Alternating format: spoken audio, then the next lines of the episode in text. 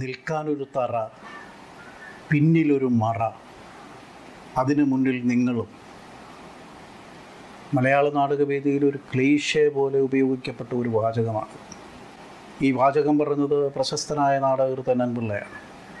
നാടകത്തെപ്പറ്റി സംസാരിക്കുന്ന എല്ലാവരും ഈ കോട്ട് പലയിടത്തും പലയിടത്തും ഉപയോഗിച്ചിട്ടുണ്ട്. ഒരുപക്ഷെ എൻ എൻ പിള്ള പൊതുസമൂഹത്തിന് മുന്നിൽ അറിയപ്പെടുന്നത് ഈ ഒരു കോട്ടിലൂടെ തന്നെയാണ്.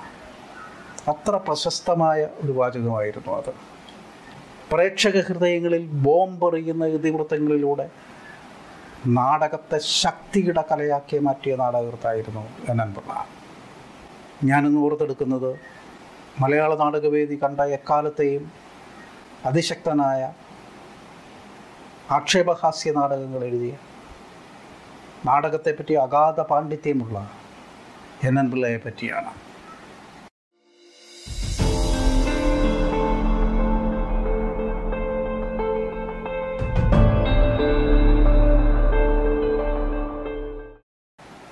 എനിക്ക് വിശ്വത്തോളം പ്രായമുണ്ടെന്നും കോടാനുകോടി സംവത്സരങ്ങൾക്ക് മുമ്പ് ഈ അണ്ടകടാക സൃഷ്ടിക്ക് ആധാരമായ ആദിമൂലക മേഘപാളികളിൽ ഞാനുണ്ടായിരുന്നുവെന്നും അന്ന് മുതൽ ഇന്നുവരെ ഈ ബ്രഹ്മാണ്ഡ സീമയ്ക്കുള്ളിൽ നടന്നിട്ടുള്ള എല്ലാ സർഗപ്രക്രിയകളിലും ഞാനുണ്ടായിരുന്നുവെന്നും പ്രപഞ്ചത്തോടൊപ്പം ഞാനും വളരുകയായിരുന്നു എന്നും പല ഭാവത്തിലും പല രൂപത്തിലും ഈ പ്രപഞ്ചത്തിൽ ഞാൻ ഉണ്ടാകുമെന്നും പറഞ്ഞ നാടകകൃത്ത്. ഞാൻ എന്ന അദ്ദേഹത്തിൻ്റെ ജീവചരിത്രക്കുറിപ്പിൽ അദ്ദേഹം പറഞ്ഞ ഒരു വാചകമാണ് ഞാനിപ്പോൾ ഓർത്തെടുത്തത്. എൻ പിള്ള സാറിനെ ഓർത്തെടുക്കുമ്പോൾ ഞാൻ എന്നാണ് ആദ്യമായി എൻ എൻ പിള്ള സാറിനെ കണ്ടത്? അതേതാണ്ട് ഞാൻ എൻ്റെ എട്ടാം ക്ലാസ്സിൽ പഠിക്കുന്ന കാലഘട്ടത്തിലാണ്. എനിക്ക് പതിമൂന്ന് വയസ്സുള്ളപ്പോൾ എൻ്റെ ഏറ്റവും അടുത്ത സുഹൃത്തുക്കളിൽ ഒരാളായ, ബാല്യകാല സുഹൃത്തായ എൻ്റെ അയൽക്കാരൻ, എൻ്റെ കൂട്ടുകാരൻ ഒരു ദിവസം എന്നോട് വന്നിട്ട് പറയുന്നു,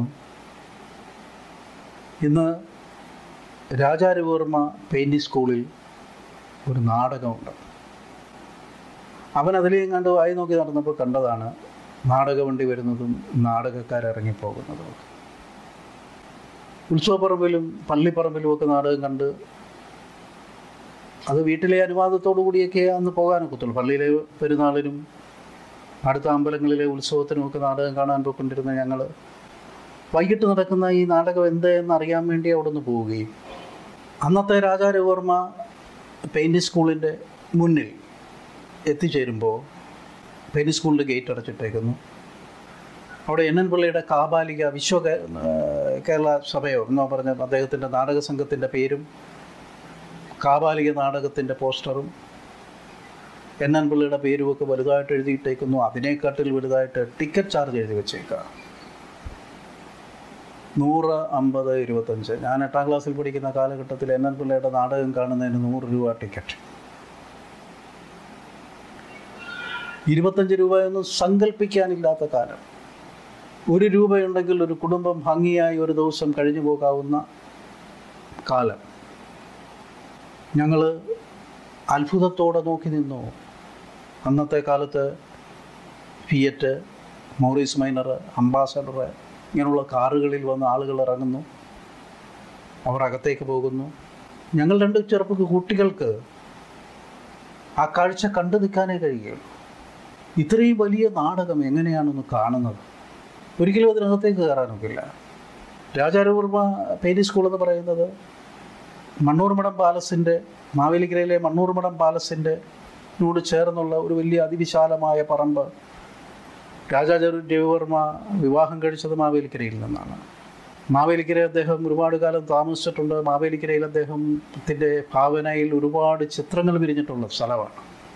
അദ്ദേഹത്തിൻ്റെ ഏറ്റവും അംഗീകരിക്കപ്പെട്ട പല ചിത്രങ്ങളും, മുല്ലപ്പൂ ചൂടിയ മലയാളി മങ്ക എന്നൊക്കെ പറയുന്ന ചിത്രങ്ങൾക്കൊക്കെ കാരണഭൂതമായ നാട്. തൊട്ടടുത്ത് രവിവർമ്മ തമ്പുരാൻ്റെ വീട്, അദ്ദേഹത്തിൻ്റെ കുടുംബത്തിലെ പിന്നാമ്പുറത്ത് പിന്നെ ഉള്ള അടുത്ത തലമുറ താമസിക്കുന്ന വീടുകളുമൊക്കെയാണ്. ഞങ്ങളതിലേ നടന്ന് ഈ മണ്ണൂർമഠം പാലസിൻ്റെ പിന്നിലൂടെ രവിവർമ്മ കോളേജിൻ്റെ പിന്നിലെത്തി. പിന്നിലെത്തിയിട്ട് ആ മതിൽ, വലിയ മതിൽ ചാടിക്കടന്നു. ആ വലിയ വലിയ മതിൽ ചാടിക്കടന്ന് ഞങ്ങൾ വരുമ്പോൾ താൽക്കാലികമായ ഒരു വലിയ സ്റ്റേജിട്ട് ഓല കൊണ്ട് മറച്ചു കെട്ടിയ ഒരു തിയേറ്റർ ഉണ്ടാക്കിയേക്കാണ് എൻ എൻ പിള്ളയുടെ നാടകം കളിക്കാൻ വേണ്ടി. അന്ന് റിക്രിയേഷൻ ക്ലബ്ബോ ലയൻസ് ക്ലബ്ബോ ആരാണ്ടാണ് ആ നാടകം സംഘടിപ്പിച്ചേക്കുന്നത്. മാവേലിക്കരയിലും പ്രാന്തപ്രദേശങ്ങളിലുമുള്ള ഏറ്റവും വലിയ ഡോക്ടർമാർ, എഞ്ചിനീയർമാർ, കോൺട്രാക്ടർമാർ, ബിസിനസ്സുകാർ, അങ്ങനെയുള്ളവർ മാത്രം വന്ന് നാടകം കാണുന്ന ഒരു സാഹചര്യം. സാധാരണക്കാരന് അപ്രാപ്യമാണ് ഇരുപത്തഞ്ച് രൂപയോ എന്തിന് അഞ്ച് രൂപ പോലും. ഞങ്ങൾ കുറേ നേരം അവിടെയൊക്കെ ചുറ്റിപ്പറ്റി നിന്നു. ഫ്രണ്ടിലേക്ക് ചെന്നാൽ അവർ ഓടിക്കും. എന്തും വരട്ടെ എന്ന് കരുതി ഓലക്കീറ് മാറ്റി ഞങ്ങൾ രണ്ടുപേരും കൂടെ ഞൊത്ത് ഓലക്കീറിനിടയിൽ കൂടി ചെന്നെത്തപ്പെട്ടത് സ്റ്റേജിൻ്റെ അടിയിലാണ്. സ്റ്റേജിനടിയിൽ പതുങ്ങിയിരിക്കുക ഞങ്ങൾ. സദസ്സിൽ ആളുകൾ വന്ന് നിറയുന്നത് ഞങ്ങൾക്ക് കാണാം. ഗ്രീൻ റൂമിൽ നിന്ന് ആർട്ടിസ്റ്റുകളുടെ സംസാരം കേൾക്കാം. അതിനു മുമ്പ് കഥാപാലിക എൻ എൻ പിള്ളയെപ്പറ്റി അറിയില്ല. ഇത്രയും വലിയ നാടകം എന്താണിത്? കെ പി സിയുടെ നാടകം പോലും ഉത്സവവേദികളിൽ കണ്ടിട്ടുള്ള ഞാൻ ഞങ്ങൾ അവിടെ അങ്ങനെ ഇരുന്നിട്ട് അവിടെ ഇരുന്നുകൊണ്ട് രണ്ട് സീറ്റ് ലക്ഷ്യം വെക്കുകയാണ്.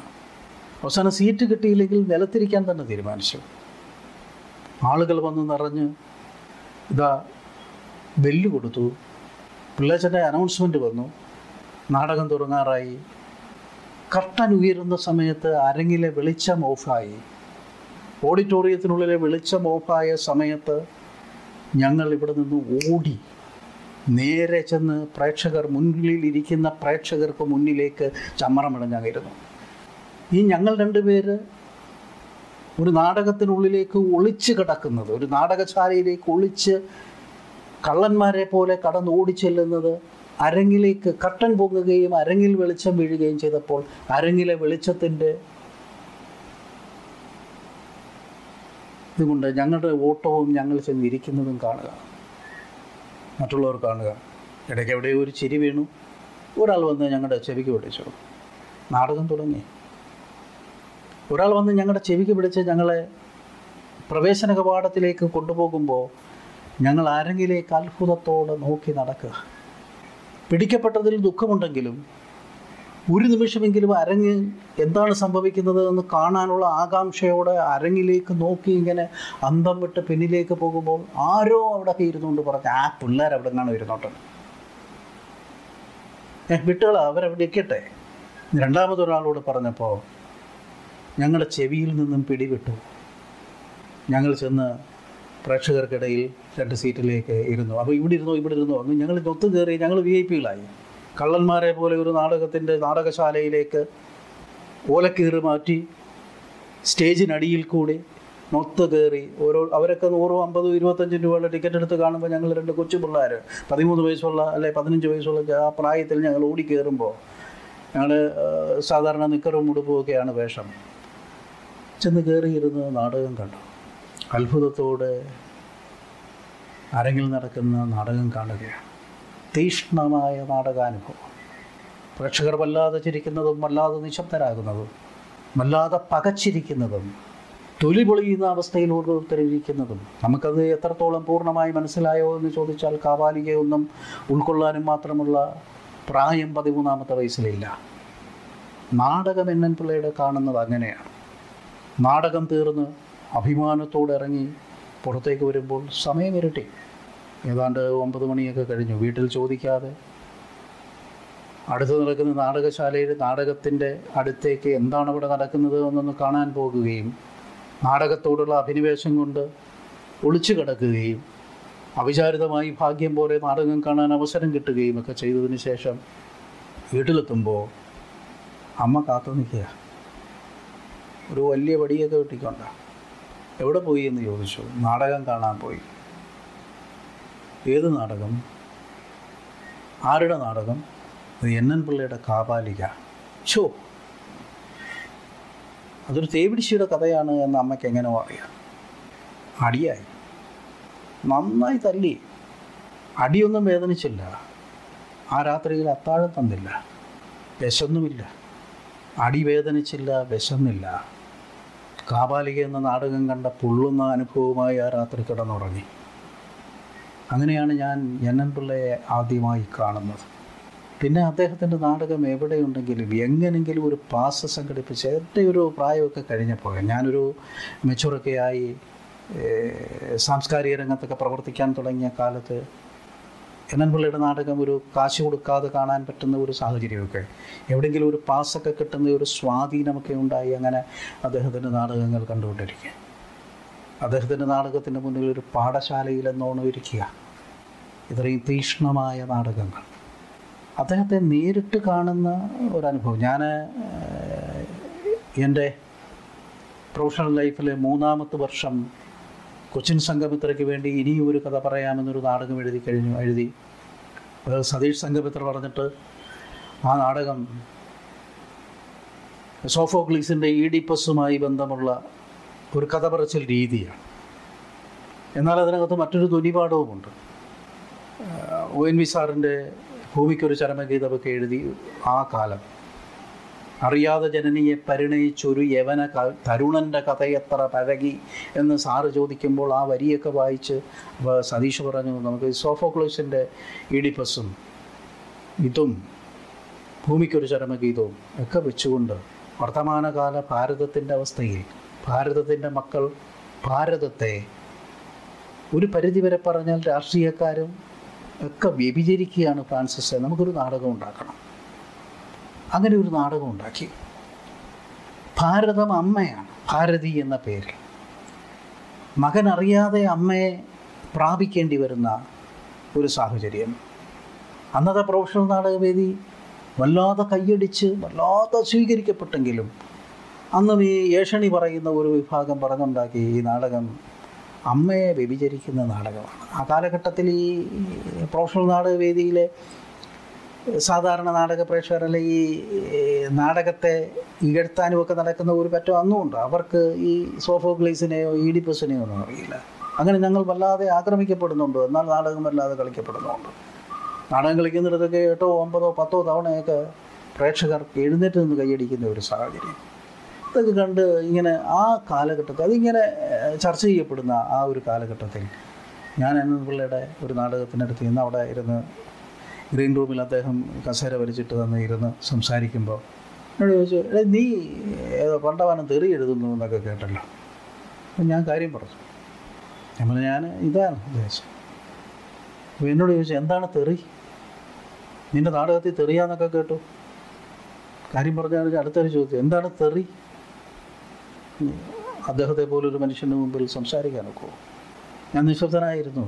അദ്ദേഹം പറഞ്ഞു, അദ്ദേഹത്തിൻ്റെ ഒരു നാടകത്തിൻ്റെ ഒരു നാടകം ഓർത്ത് പറയുകയാണ്,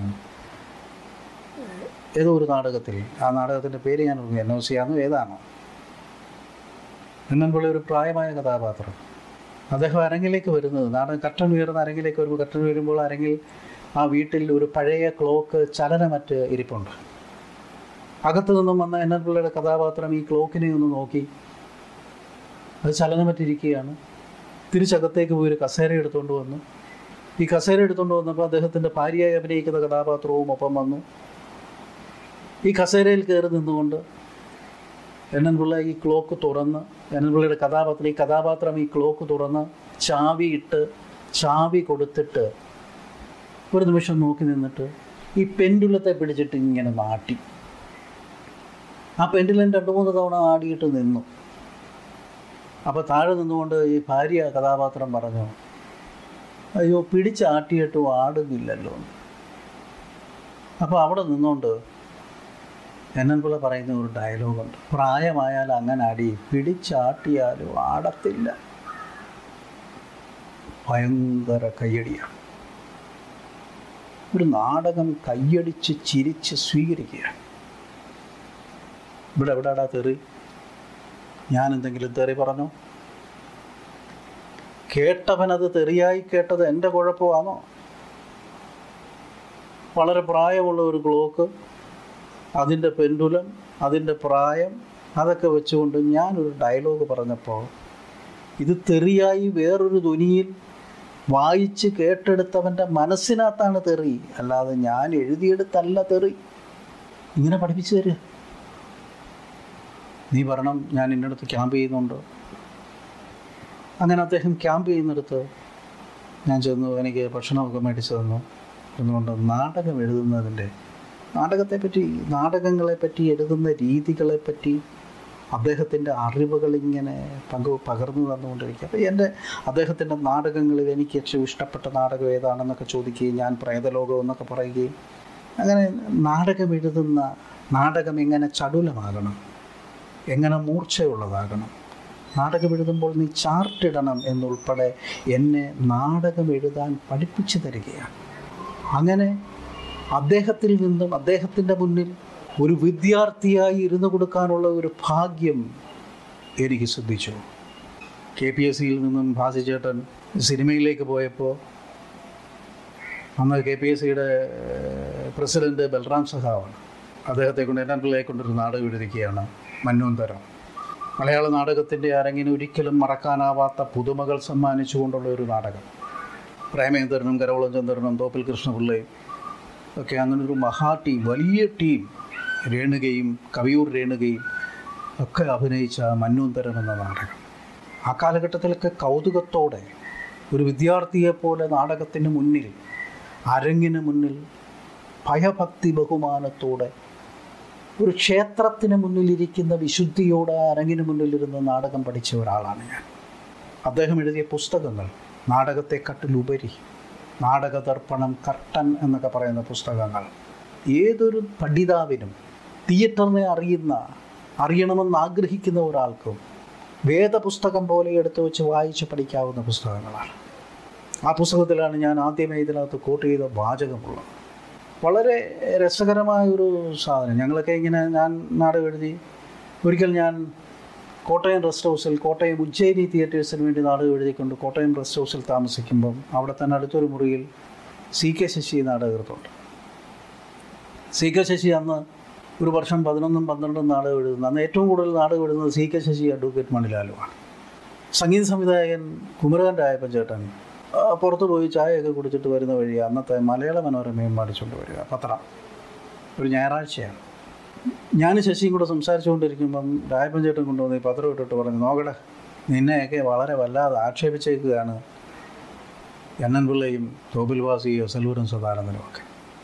ഞങ്ങൾ നോക്കുമ്പോൾ അതിനകത്ത് ആ കാലത്ത് എന്തോ സൺഡേ സപ്ലിമെൻറ്റിൽ നാടകം വേണോ നാടകം എന്ന് ചോദിച്ചൊരു ആർട്ടിക്കിളായി.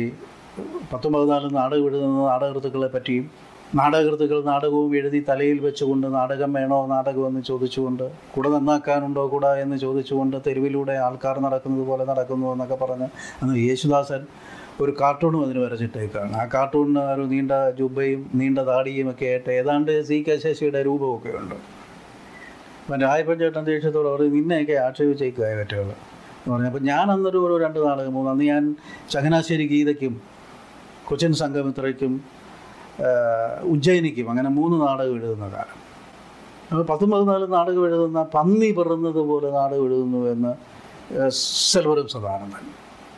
പാശ്ചേട്ടനൊരു സോഫ്റ്റായി, എന്നാൽ അങ്ങനെ അത്തരം നാടകൃത്തുക്കളെ, കൂടുതൽ നാടകം എഴുതുന്ന നാടകൃത്തുക്കളെ വല്ലാതെ വിമർശിച്ചുകൊണ്ട് ഒരു മൂന്ന് പേര് എഴുതിയേക്കാണ്. ഇതിന് പ്രതികരിക്കണം എന്ന് രായപ്പൻ ചേട്ടൻ. മനോരമ ഇവിടെ അടുത്താണ്. ശശിയാണെന്ന് എന്നെ പ്രശസ്തനായ നാടകകൃത്ത് ശശി, മണിലാലിനെയും വിളിക്കുക, നിങ്ങളെ ചെല്ലണം, അല്ലെങ്കിൽ നീ എന്ന് ഇൻ്റർവ്യൂ കൊടുക്കണം, നീയും കൂടെ പോകണം എന്നൊക്കെ പറയുമ്പോൾ ഞങ്ങൾ ചിരിച്ചുകൊണ്ടിരിക്കുക. ശശി ശശി എന്ത് പ്രതികരിക്കുന്നു എന്നറിയാൻ വേണ്ടി ഞാൻ കാത്തിരിക്കുമ്പോൾ രായപ്പചേട്ടൻ ഇതൊക്കെ പറഞ്ഞിട്ടും ശശി മയിൽക്കുറ്റി പോലെ ഇരിക്കുക, ഒരു പ്രതികരണവുമില്ല.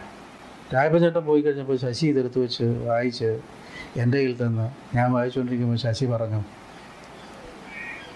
വിമർശിക്കാനാണെങ്കിലും ആക്ഷേപിക്കാനാണെങ്കിലും നമ്മളെയൊക്കെ അവർ ശ്രദ്ധിക്കുന്നുണ്ട് എന്ന് പറയുന്നത് തന്നെ ഒരു മഹാകാര്യമല്ലേ ഫ്രാൻസിസെ. അഡ്വക്കേറ്റ് മണിലാലോ, ശശിയോ, ഞാനോ, രാജൻ കിഴക്കനേലയോ, ആ തലമുറയിലെ ഏറ്റവും പ്രശസ്തരായ മൂന്ന് നാടകകൃത്തുക്കൾ, സംവിധായകർ, സാംസ്കാരിക കേരളത്തിൻ്റെ അറിയപ്പെടുന്ന മൂന്ന് ബിംബങ്ങൾ എന്ന് വേണേൽ പറയാവുന്ന മൂന്ന് പേർ, ആ കാലഘട്ടത്തിലെ പുതിയ നാടക പ്രവർത്തകർ, നിരവധി നാടകങ്ങൾ എഴുതുന്നു എന്ന കാരണത്താൽ ആക്ഷേപഹാസ്യ രൂപേണ എന്നാൽ നിശിതമായ വിമർശനം ഉന്നയിച്ചപ്പോൾ പ്രായോഗികമായി വളരെ നല്ലതാണ്. ഞങ്ങൾ പ്രതികരിച്ചില്ല, ഒരക്ഷരം മിണ്ടിയില്ല. അതാണ് ആ തലമുറയുടെ മഹത്വം.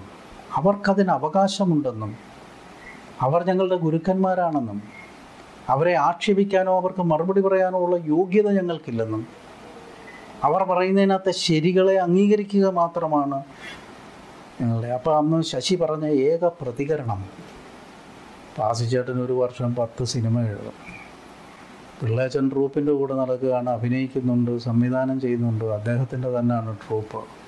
എസ് എൽവർ സാറും പത്ത് പതിനഞ്ച് നാല് സിനിമയ്ക്ക് സ്ക്രിപ്റ്റ് എഴുതും ഒരു വർഷം, അവർക്കൊക്കെ ഇഷ്ടം പോലെ കാശ് കിട്ടും. ഞാൻ സിനിമയൊന്നും എഴുതുന്നില്ല, നാടകം കൊണ്ട് മാത്രം ജീവിക്കുന്ന ഒരുത്തനാണ്. എനിക്കൊരു നാടകം എഴുതിയിട്ട് അവിടെ ഇരുന്ന് കട്ടൻ പേടി മേടിക്കാൻ കാശ് കിട്ടത്തില്ല. പിന്നെ ഞാനിങ്ങനെ വായി നോക്കി കോട്ടുക ഇട്ട് നടന്നാൽ എവരാരെങ്കിലും ഒരു ചായ മേടിച്ച് തരുമോ? എന്തെങ്കിലും കാണുമ്പോൾ എവരോടൊക്കെ ഇത് പറയാം. നമ്മളുടെ ജീവിത സാഹചര്യങ്ങളാണ് നമ്മളെ ഇങ്ങനെ നിരന്തരം, അതുപോലുള്ള കഴിവുണ്ട് പിൽക്കാലത്ത്. പിന്നെ ഈ എസ് എൽവരും സാറാണെങ്കിലും N N Pillai N N Pillai പിന്നെ എവിടെയോ ശശി നിൽക്കുമ്പം കുട്ടം പറഞ്ഞ് ശശി നിൽക്കുന്നു എന്ന് പറഞ്ഞ് വണ്ടി നിർത്തി, ശശി കയറാന്ന് പറഞ്ഞ് കയറ്റി, ശശിയെ വീട്ടിൽ കൊണ്ടുവന്ന് ഇത്തിരി സ്മോളൊക്കെ കൊടുത്തിട്ട് ശശിയോട് പറഞ്ഞിട്ട് ഞാനന്ന് എഴുതിയത് നിങ്ങൾക്കൊക്കെ വേദനിച്ചെന്നൊക്കെ കേട്ടു. അപ്പോൾ ശശി കാര്യങ്ങളൊക്കെ പറഞ്ഞു, അതൊന്നും കാര്യമാക്കണ്ട, ഇങ്ങനെയൊക്കെ നമ്മൾ ഒരു നാടകമെന്ന് പറയുന്ന ഒരു പുഴ അനക്കമറ്റ് കിടന്നാൽ അതിനകത്ത് മാലിന്യങ്ങൾ വരും. നമ്മൾ എന്തെങ്കിലുമൊക്കെ ഒരു വിഷയമിട്ടത് ചർച്ച ചെയ്ത് ആ പുഴയെ ഒഴുക്കുള്ളതാക്കണം. അതുകൊണ്ട് മാത്രമാണ് അങ്ങനൊരു ചർച്ചയിലൂടെ, അല്ലാതെ നിങ്ങളെ ആരെ ആക്ഷേപിക്കാൻ വേണ്ടിയല്ല.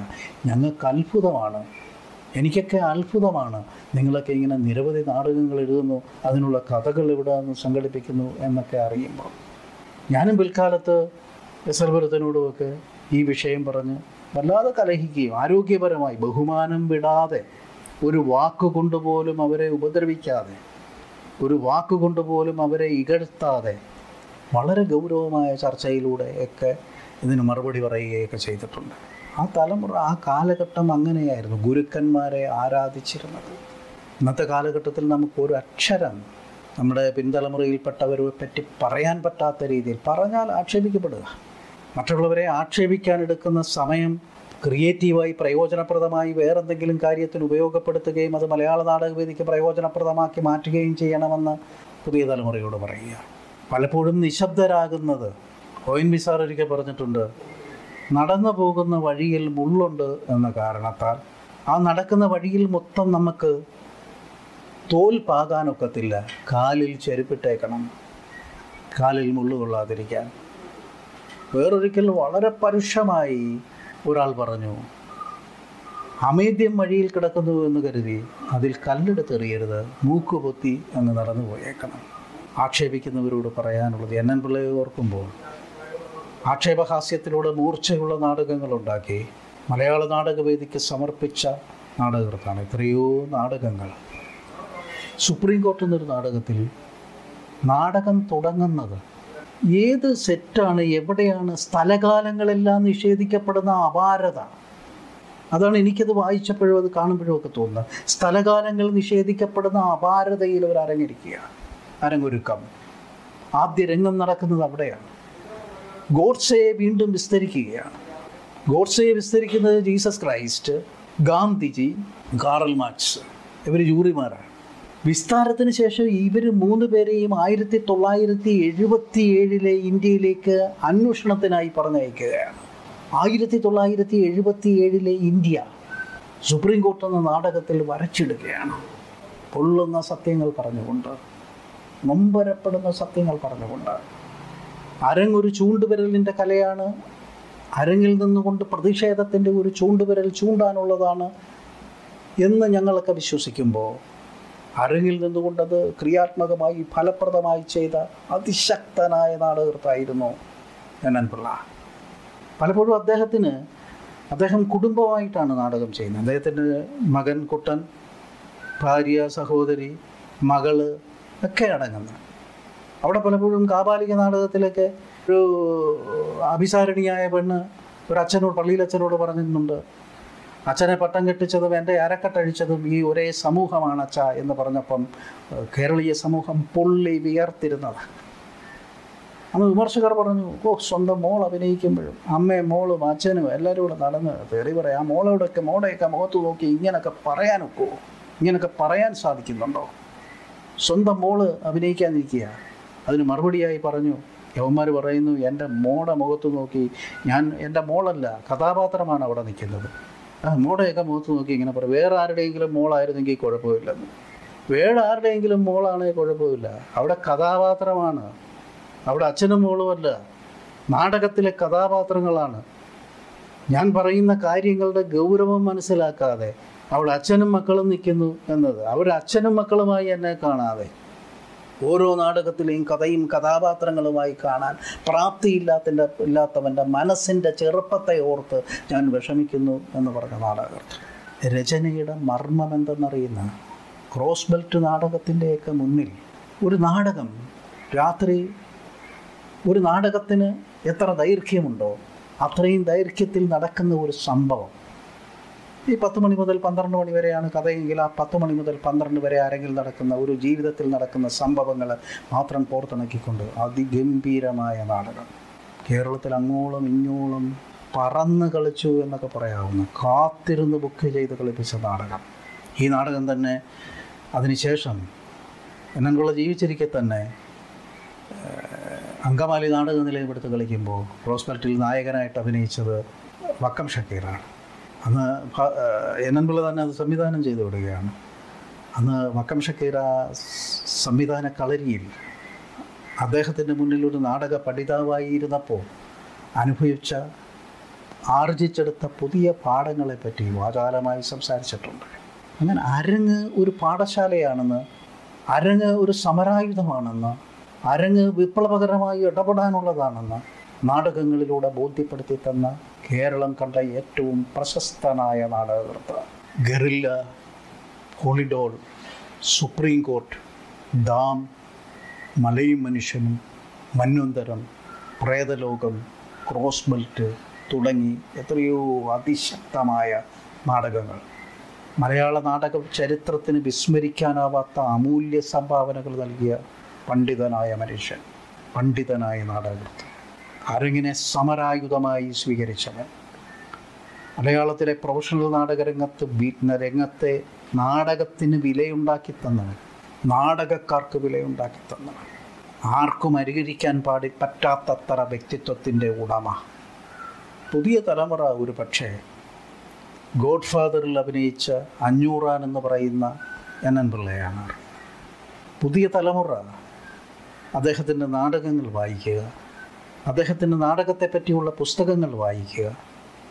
എന്തിന് അദ്ദേഹത്തിൻ്റെ ഞാൻ എന്ന് പറയുന്ന ജീവചരിത്രം വായിക്കുക. പക്ഷേ ഞാൻ വായിച്ചിട്ടുള്ള ഏറ്റവും പ്രശസ്തമായ, ഏറ്റവും ശ്രേഷ്ഠമായ ജീവചരിത്രങ്ങൾ ഏതൊക്കെയാണ് എന്ന് ചോദിച്ചാൽ അതിൽ ഒന്നിൻ്റെ പേര് എൻ എൻ പിള്ളയുടെ ജീവചരിത്രമാണ്. ജീവിതം തൊട്ട് കാണിച്ചു തന്ന, സത്യസന്ധമായി ജീവിതം തൊട്ട് കാണിച്ചു തന്ന മനുഷ്യൻ, അരങ്ങിൽ പൊള്ളുന്ന നീരുകൾ വിളിച്ചു പറഞ്ഞ മനുഷ്യൻ, അരങ്ങിൽ പുതിയ പാഠങ്ങളും പാഠഭേദങ്ങളും സൃഷ്ടിച്ച മനുഷ്യൻ. നാടകം നടിക്കാൻ മാത്രമുള്ളതല്ല, നടുക്കാൻ കൂടിയുള്ളതാണ് എന്ന് പറഞ്ഞ് നാടകം കൊണ്ട് നാടിനെ നടുക്കിയ മനുഷ്യൻ.